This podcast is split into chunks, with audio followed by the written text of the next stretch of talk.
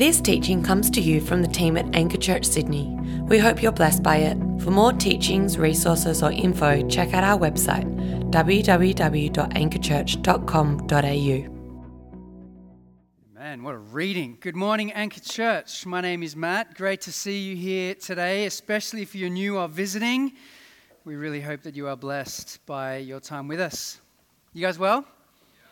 Good, I'm glad. Well, we're going to dive into Hebrews chapter 1 this morning. I'm going to pray for us. Keep your Bibles or your phones open in that passage, and we're going to get stuck into God's word. So let me pray.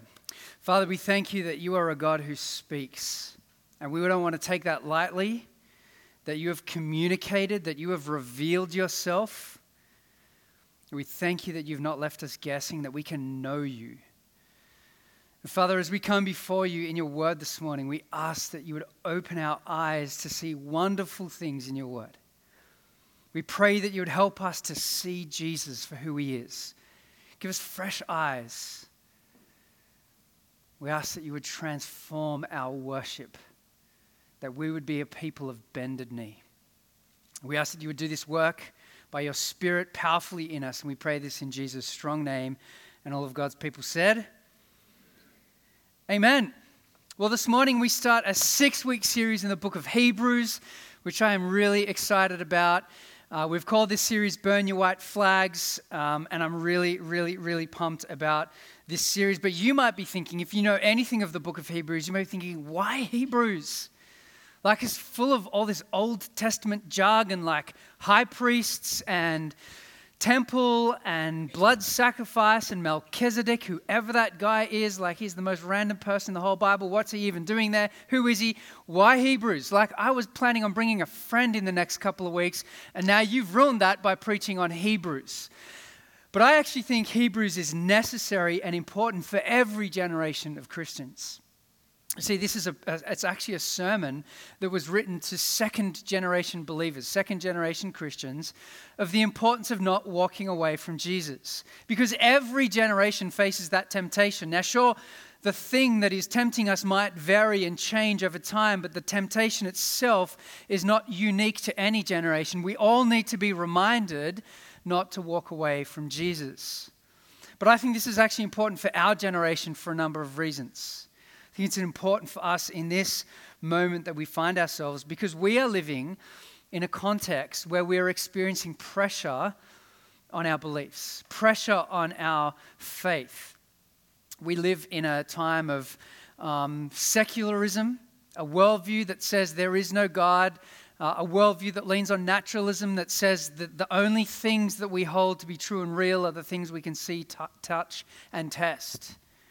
And that discounts any form of the supernatural, of, of a, a, a divine being. And this worldview shapes so much of how our world thinks and operates. We swim in the waters of a world that is clashing with our beliefs. And there is a pressure for us to give up, to walk away. Hebrews is vitally important for the church. We're also living in a period of time where people, Christian people, are giving up on their faith. Uh, the rise of the deconstructors, uh, and deconstruction is happening all across our world at the moment culturally. But the problem with deconstruction is when you begin to dismantle something, if you don't rebuild, you have no framework for your system of belief. And so people begin to deconstruct the scriptures and then at the end of their deconstruction are left with no belief at all. We're li- living in the time of the, the rise of the post everything generation, right? We're the post evangelical generation. We're the ones who have decided to walk away from the faith of our parents, or perhaps not the faith of our parents, but the brand of faith of our parents and we've decided to turn up to a cool urban hipster edgy church because that kind of suits our needs a bit better. And there is a danger in that. There's some healthy pendulum swinging, but sometimes the pendulum swings too far. We're in the moment of um, our culture celebrating those who were once leaders in our church world who have now taken a position of doubt or a lack of faith altogether and are sharing their stories And those stories are being celebrated by our secular media because that's the narrative they want to hear. We're told that our faith, our worldview, has no place in the public square to be quiet about what we believe. There is pressure. We're also, at a really personal level, just after 20 something years of being in ministry, grieved when people decide to walk away from Jesus altogether, give up on Christian community, tap out of the race, and stop following Jesus. And as a pastor, that's heartbreaking to watch. And so, this series, this book, this preach, this sermon that we read here is a passionate plea from the author not to give up, not to tap out, to continue to run the race, to continue to endure to the end. Hebrews is for anyone who has ever been tempted to stop following Jesus. And if we're honest with ourselves, I think we've all had that thought cross our minds. Is this worth it? Like, is Jesus really worth giving everything to follow every day? If you've ever been tempted to give up on this race, then Hebrews is for you. We've decided to call this series Burn Your White Flags. And I think we've got the sermon graphic up there. And the reason that we've called that is, um, is because Hebrews really captures this idea of saying no surrender. And to burn your white flags is an aggressive way of saying no surrender, no turning back, no giving up. In fact, in a military sense, if you burn your white flag, you eradicate even the possibility of surrender. There's nothing to wave at that point.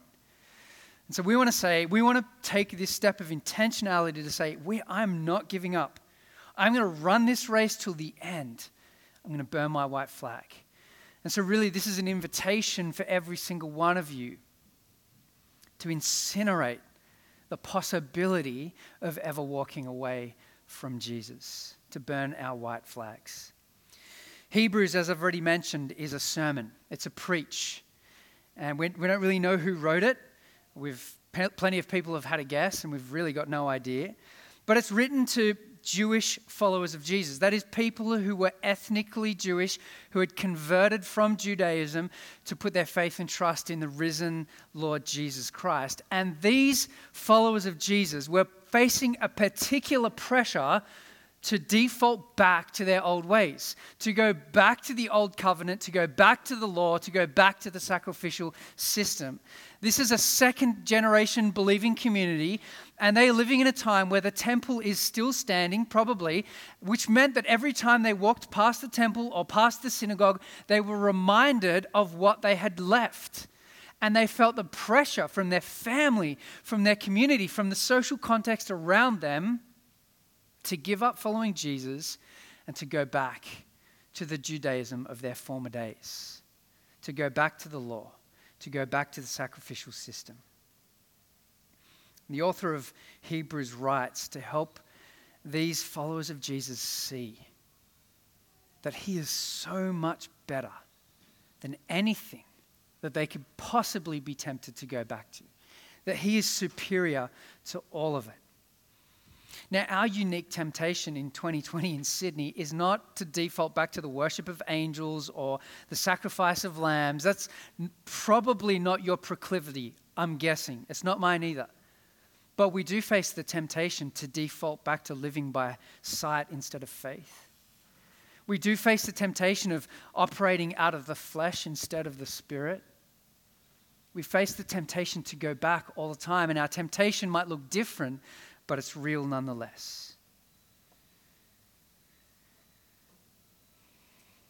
We're tempted to wave the white flag, to give up, to stop walking, to tap out of the race, and to give in.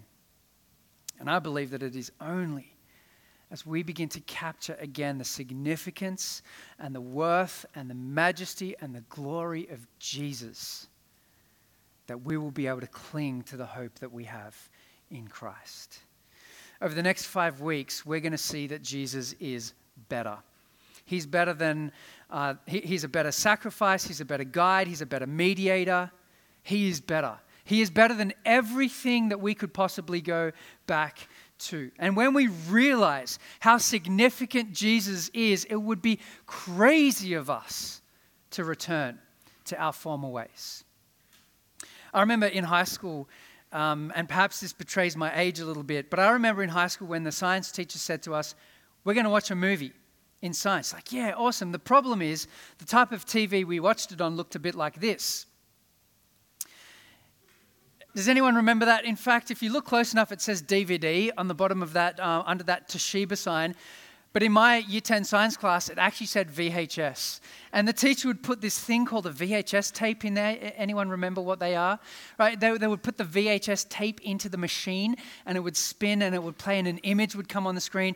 And it was so small that if you were sitting in the back row, like I did, because, you know, I was a cool kid, I always sat in the back row, right? You couldn't see anything that was happening in there. And that was a significant problem with all the kids that had ADHD to not be able to see the image and just hear what was happening. It was like a no brainer. I don't even know why the science teacher ever thought a, a movie was going to be a good idea. But this is what we watched it on. I don't know if you realize, but we are now in the era of 8K technology. 8K. That means 8,000 pixels of resolution. So if you have a look up here in the top, your left hand corner, that's standard definition 480 by 480. That's what we all peered at in year 10 science. We now have 8K and we're getting to 10K and 12K. And I don't even know what happens after that. But we're in the era of 8K, which means that when my kids watch a movie in class, which seems to happen a lot for kindergarten, they have a giant smart board that they watch this huge big screen TV on. It's better than home. Now, it would be crazy if you had this 8K resolution on offer to you to choose willingly to go back to 480 by 480 VHS. The quality of this is nothing compared to the ultra high definition, vivid colors, and deep, rich blacks that are on offer in 8K resolution. And what the author of Hebrews will do for us over and over and over again is say, You are here. You have an 8K vision, version of faith. Don't go back to standard definition. Don't default back because when you do, you don't just downgrade, you miss out altogether. The author of Hebrews will compare and contrast time and time again the new versus the old in order to remind his listeners, his hearers, that it is worth staying here because it is better by far. It's superior by far. And that's very easy to see when it comes to a television resolution. But the reality is in our hearts. Sometimes standard definition, whatever that is, looks so appealing to us. And we need a reminder that Jesus is worthy, that it is worth staying here. And so, the, the verses that open up for us in Hebrews chapter 1 here, the author will begin to do this comparison of old and new.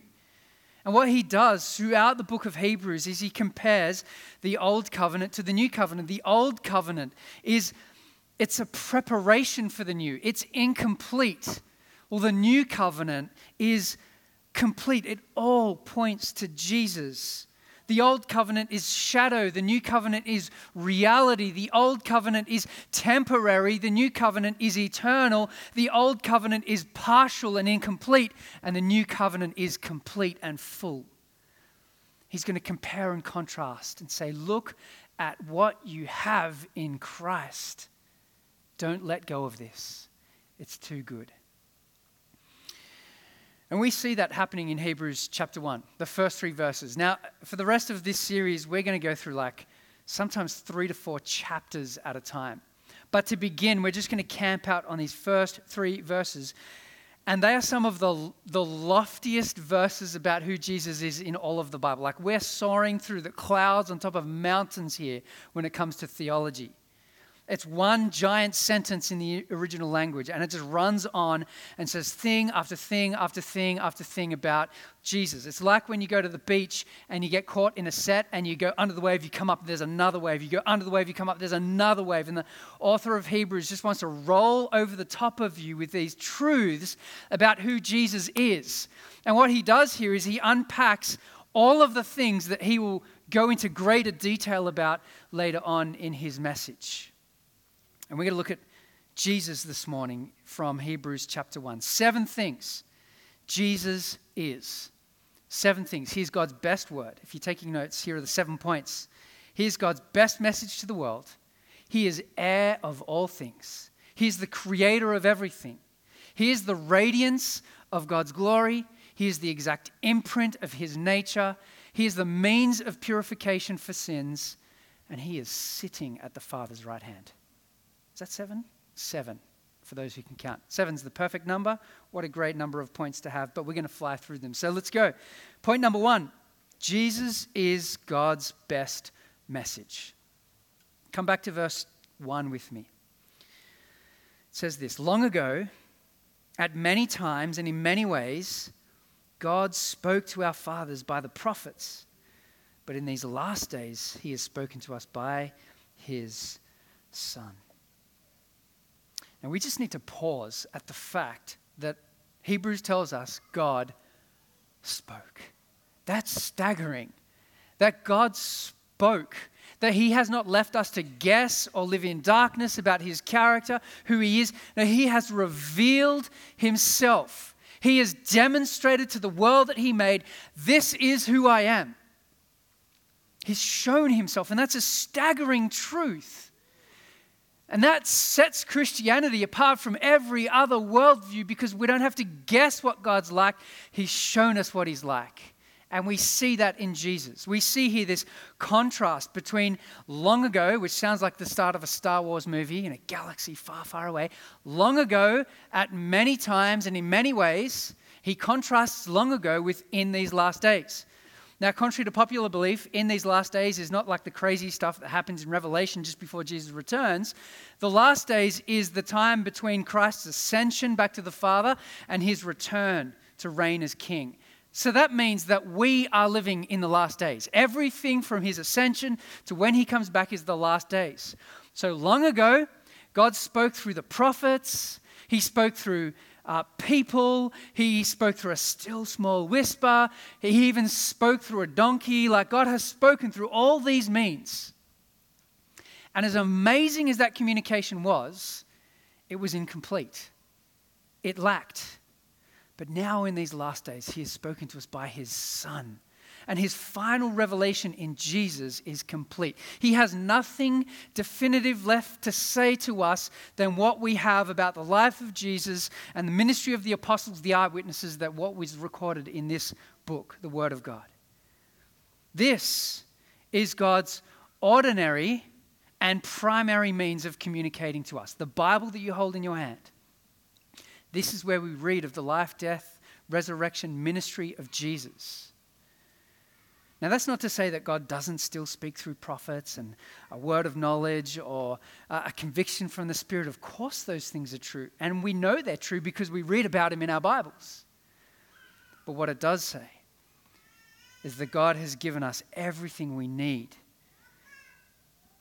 He has revealed Himself fully, completely, and finally in the person of Jesus.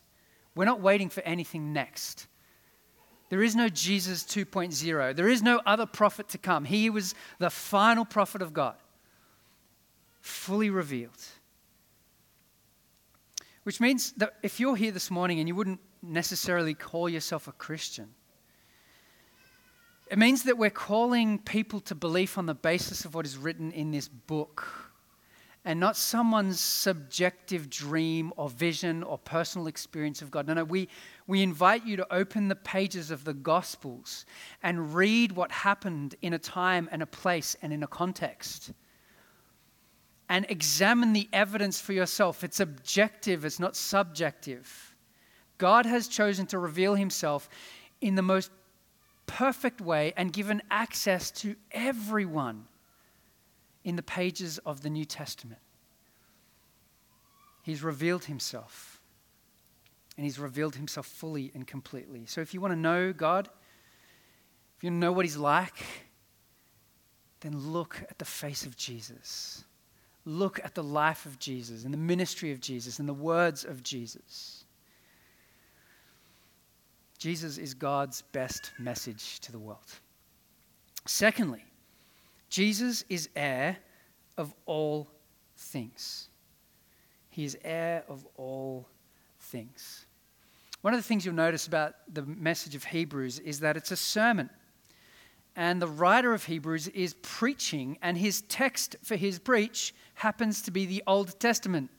And time and time again throughout the book of Hebrews, he will quote an Old Testament passage. Sometimes he will allude to an Old Testament passage or just kind of like vaguely kind of summarize it or say, you know, somewhere in the Old Testament it says something along these lines. But he is preaching from the Old Testament as his text to demonstrate how Jesus fulfills, fulfills those things. And here, when he says that Jesus is the heir of all things, there is potentially an allusion back to Psalm chapter 2. Psalm 2 is what's called a messianic psalm, a psalm that is all about God's anointed king. Now, we know that that anointed king is not just King David, but the one who was promised to follow King David, Jesus, the Messiah of the line of David.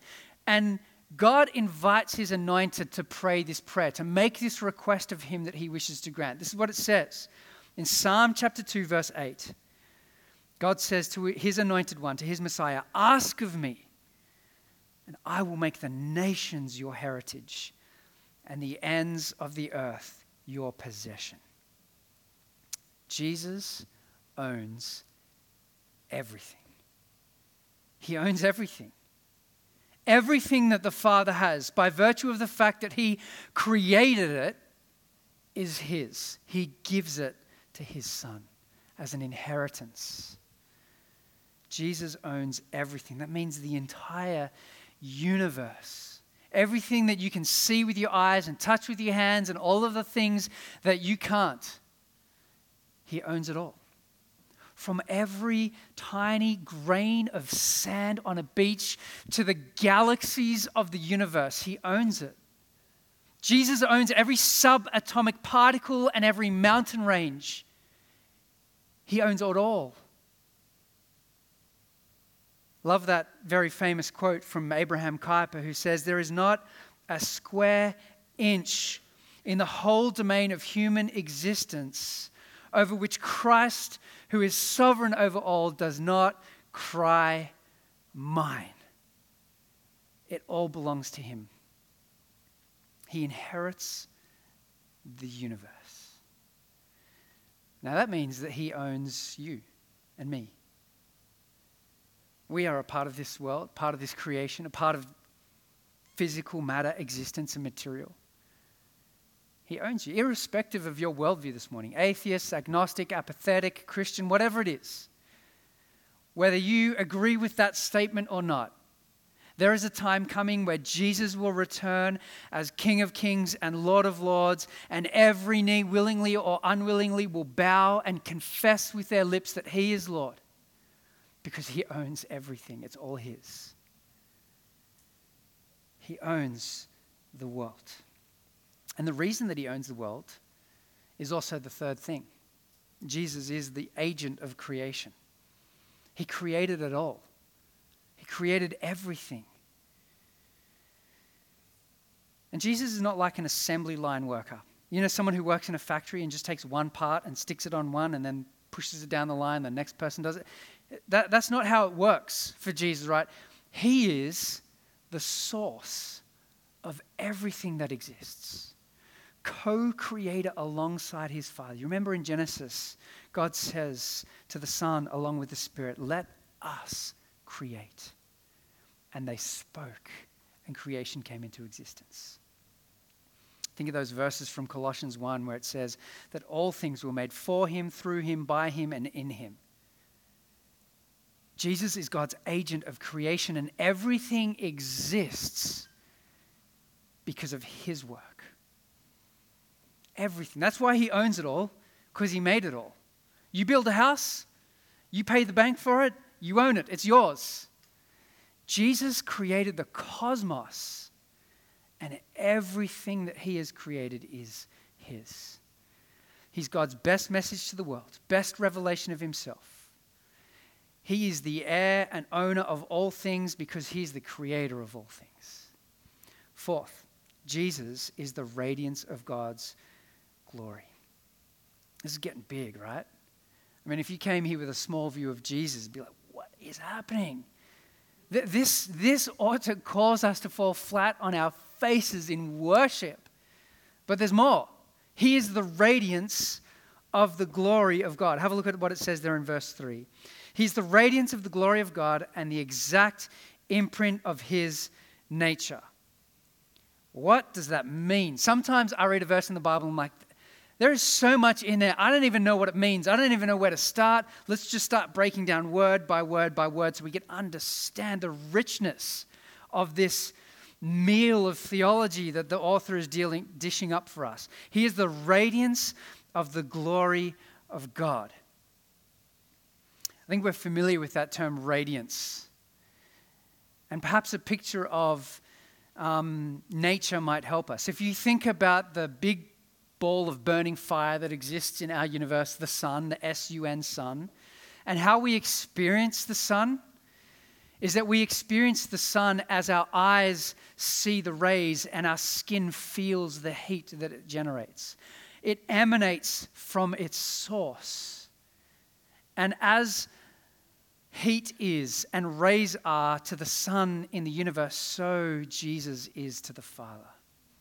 He radiates all of God's glory, it emanates out of Jesus. I love what Sam Storms, uh, a Christian author, says.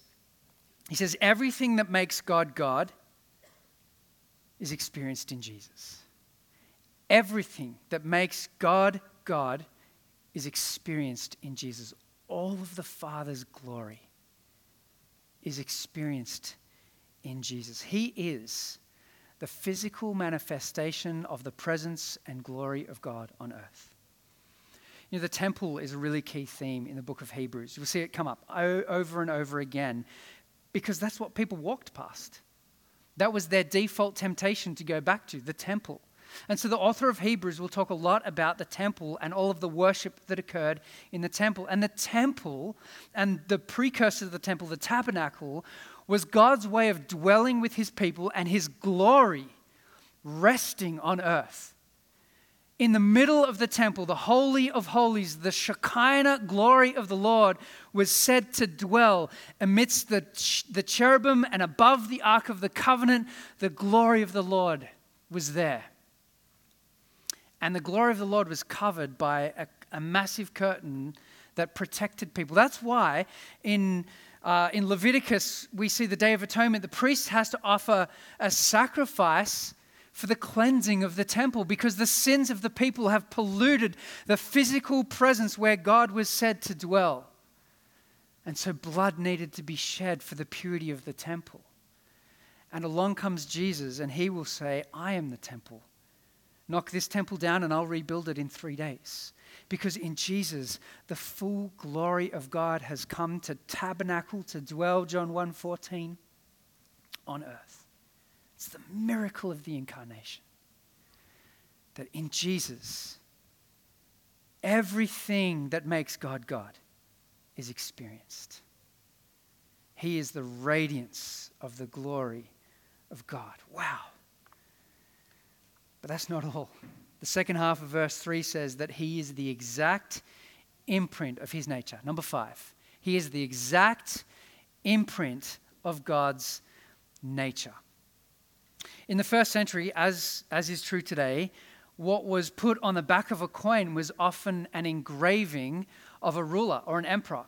And so you would look at a first century coin and find some kind of inscription or engraving that was a mark, marker or a description of a person. Now, that's true for us today. If you turn over your 50 cent coin, you'll see a portrait of who? It's not a rhetorical question. The Queen, Queen Elizabeth II. And I was thinking about it this week. What happens when she dies? Because, man, that has got to be close. She is ancient, right? What happens when she dies? Do we have to get new coins? Or, like, I don't even know. Someone, uh, it's been bugging me all week. What happens when the Queen dies? Maybe they'll just get rid of coins because, I mean, a cashless society would be so helpful if they eradicated surcharges. But anyway, story for another day. we have on the back of all of our coins an inscription, an engraving, an imprint. And as you look at it, you know Queen of England, Queen Elizabeth II. It's a description of her identity. And we know that as we look at it. Jesus, and the writer of Hebrews takes this metaphor and says Jesus is the exact imprint of the Father's nature. The exact imprint. There is nothing of the Father's character, His glory, His majesty, His justice, His holiness that Jesus lacks. All of God's character is found in Christ. The exact imprint of the Father. He is the true and trustworthy picture of God. And so that means if we want to know God, which if you follow Jesus, that ought to be the beating heart of our lives, is that we would know God. If we want to know God, look no further than the person, work, life, and ministry of Jesus. He reveals God to us perfectly.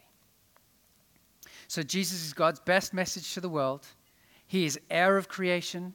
He is the uh, creator of all things. He is the radiance of God's glory and the exact imprint of God's nature. But there's more. Can you believe it? The author says this He is sustaining the universe. In verse 3, He upholds the universe by the word of His power. Now, I don't know about you, but when I read that verse, I had this kind of picture in mind when I read the verse. Have we got that? That's the kind of picture I had in mind, right? Jesus, like Spider Man, flexing his muscles, holding up the universe. That's the picture that comes to mind for me. But as I did some research and reading and study this week into this verse, that's not actually what this means. That Jesus somehow is flexing his massive biceps and holding the universe up like Spider Man in America, uh, Captain America Civil War, right? No, what this verse actually means is that Jesus is carrying the universe to its intended end and completion. Not holding it up, but carrying it to its intended completion point, to its intended purpose. And the intended purpose of creation is that it would glorify and magnify the Father that the glory of the Lord would cover the face of the earth as the waters cover the sea. Jesus is making that happen. That's a staggering thought and reality.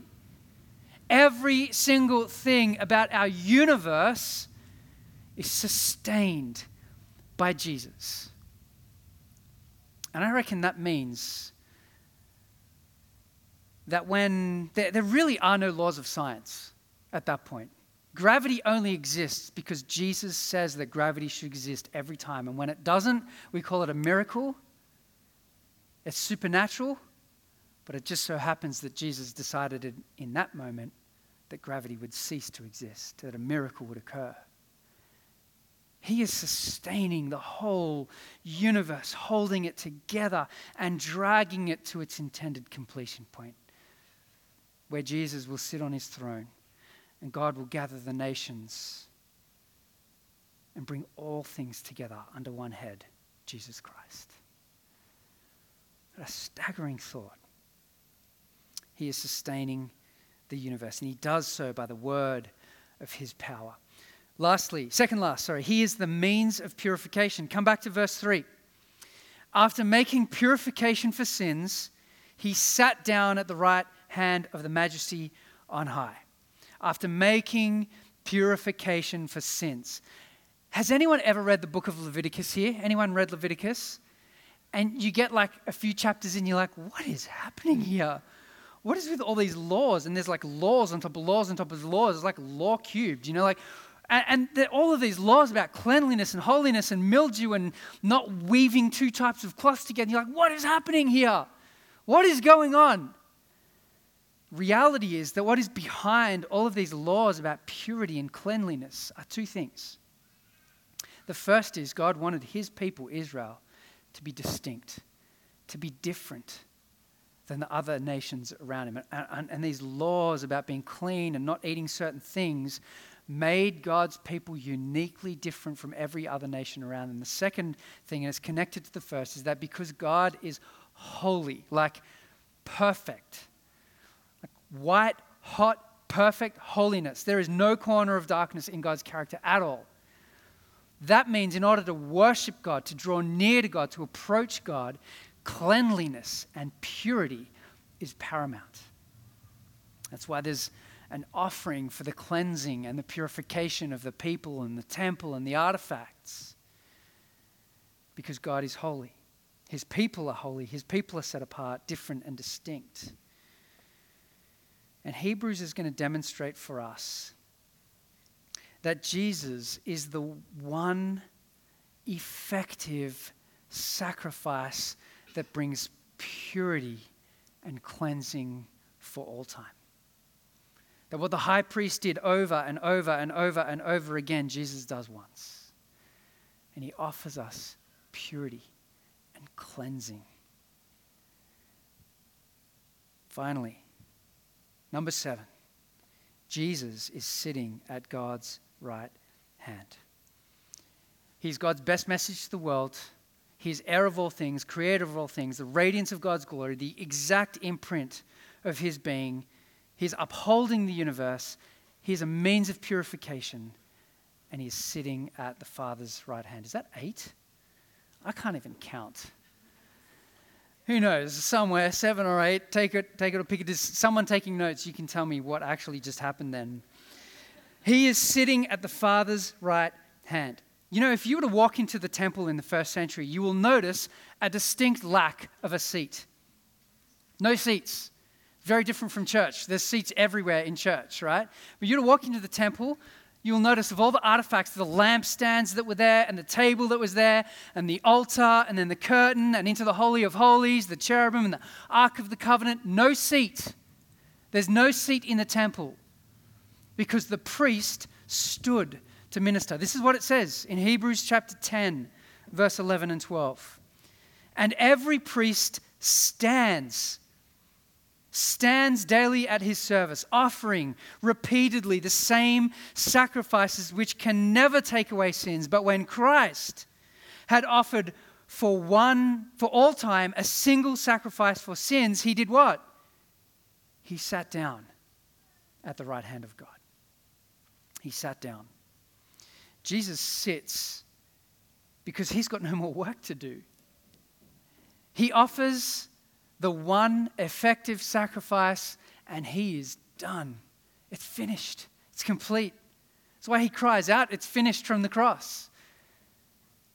And yet, somehow, we think that we still have this thing that we need to contribute to what Jesus did, or, or we dredge our past sins out of the bottom of the ocean and haul them up in front of ourselves and lay them on his guilt. And Jesus says, It's done. I'm, I'm finished with that. I'm sitting. And he sits at the Father's right hand where he acts as our mediator, whispering to the Father, I've paid it for them. That one, they're mine. And not only does he sit because his work is finished, he sits in a position of majesty. You see, sitting at the Father's right hand was not a seat that just any person could sit in. It was a seat of dignity and honor and majesty. It's the seat where God's king would sit. And Jesus takes his seat as the ruling, reigning, and risen king of God's kingdom, seated at the Father's right hand. And that ought to bring massive assurance for us that Jesus has done everything. That there is nothing that can now separate us from the love of Christ. He's done all that was required of the Father to pay for sin and to cleanse us and to make us clean. Now, I don't know about you, as you step back and you look at that picture of Jesus, honestly, you could preach a sermon on all seven or eight of those points. But as you step back and you look at that picture of Jesus, it ought to make us weak at the knees and bow in worship. You know, I don't know if you remember that movie Talladega Nights with Will Ferrell and um, John C. Reilly and the guy who played Borat. What's his name? Sacha Baron Cohen, that's it, right? You remember that movie? There's a scene in that movie where they sit down to dinner. It's a bountiful harvest of Taco Bell and Domino's and KFC and Powerade, or Gatorade, one of the two. And uh, there is this moment where Will Ferrell says grace at the dinner table. Everyone remember that scene?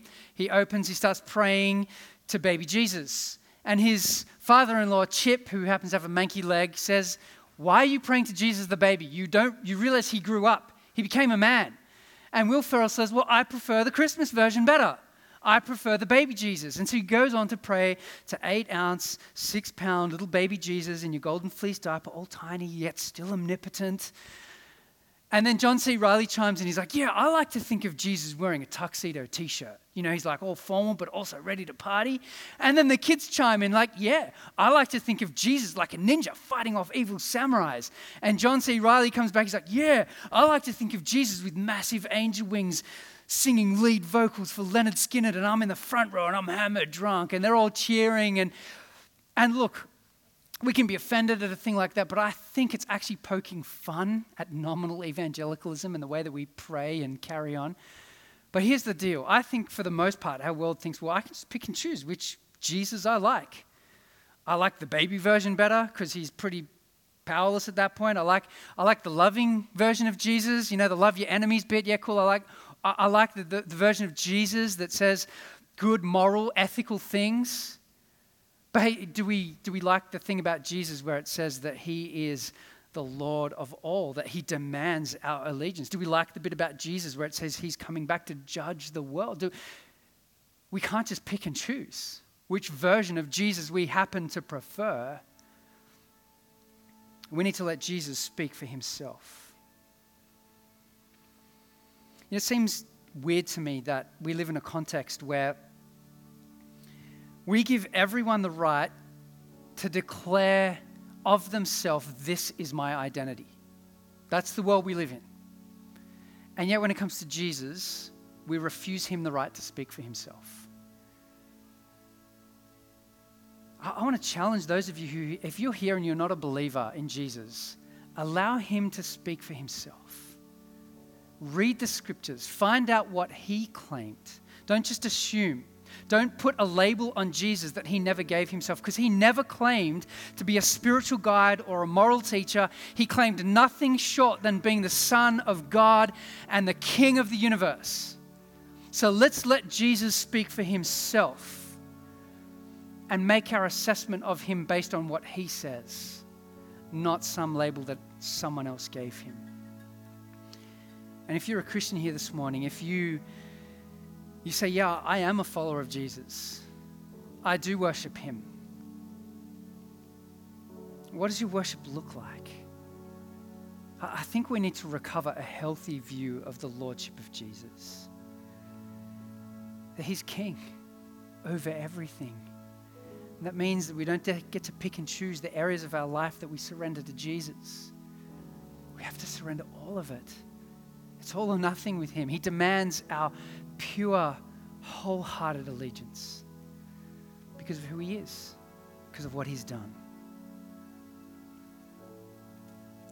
To worship Jesus, give Him the honor and the glory, the praise that He deserves. You know, my hope for 2020 for our church, for my life, for your life, for your gospel communities, that this would be the year where we experience more of God, more of His grace, more of His power, more of His word, more of His presence, more of His community that He's built together. That we would experience more of God. And I'm telling you, we will never get there if we do not elevate Jesus to the place that He deserves to be elevated to. Nothing short of Hebrews 1 1 to 3 will do if we lower Jesus, if we make Jesus just a little bit better than ourselves, we become irrelevant. He is King of Kings, Lord of Lords. He is the risen, reigning, and ruling King. And He demands our all because He's worthy. You might be thinking, is, is He worth giving everything to follow? Like, is he worth the sacrifices that I have to make? Is he worth perhaps career progression? Is he worth following when I'm waiting for someone that just does not seem to be turning up? Is he worth the financial sacrifice? Is he, is he worth it? And Hebrews 1 screams at us, of course he is. Look at this picture of Jesus.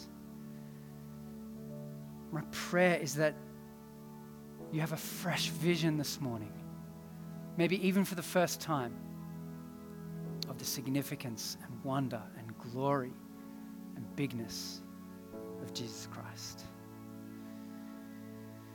This morning, we're going to respond to Jesus. And it seems to me that the most fitting way to respond is in worship. We're going to do that in two ways this morning. The first way we're going to do that is by singing songs of praise to Jesus. And I want to encourage you, like our band have picked some great songs this morning. Thank you guys for picking those songs. These songs ought to cause our souls to soar in wonder and glory and praise to Jesus. So let's, let's literally lift the roof off this place this morning as we worship Jesus. The second way we're going to do that is by celebrating the Lord's Supper together, reminding ourselves of the cleansing work of Jesus there are four stations around the room this morning with bread and grape juice on each of them. And they are symbols that represent the body and the blood of Jesus. The bread represents his, his body that was broken, the grape juice, his blood that was poured out. And we invite those of you who love Jesus to come forward to dip the bread and the grape juice and to eat it and to remember what Jesus has done. Because though our souls were stained by sin, He has washed them clean, whiter than snow. As we prepare our hearts for the Lord's Supper this morning, let, rem- let me remind you of the words from the psalmist in Psalm 51. He says this in a prayer of confession Purge me with hyssop, and I will be clean. Wash me, and I will be whiter than snow. Let me hear joy and gladness let the bones that you have broken rejoice. Hide your face from my sins and blot out my iniquities. And create in me a clean heart, O God, and renew a right spirit within me. May that be your prayer as you come forward to the tables this morning and celebrate the Lord's Supper together. I'm going to invite you to stand, church, as we respond to our God. Let me pray for us. Father God, we thank you Oh, what a beautiful picture of Jesus that we have seen this morning. And we pray that by the power of your Spirit, our hearts would behold his beauty, his majesty, his glory. Forgive us, Lord, for the times that we have had a small view of Jesus. Open our eyes. Give us a fresh view this morning. Jesus, we worship you. We pray this in his strong name. And all of God's people said,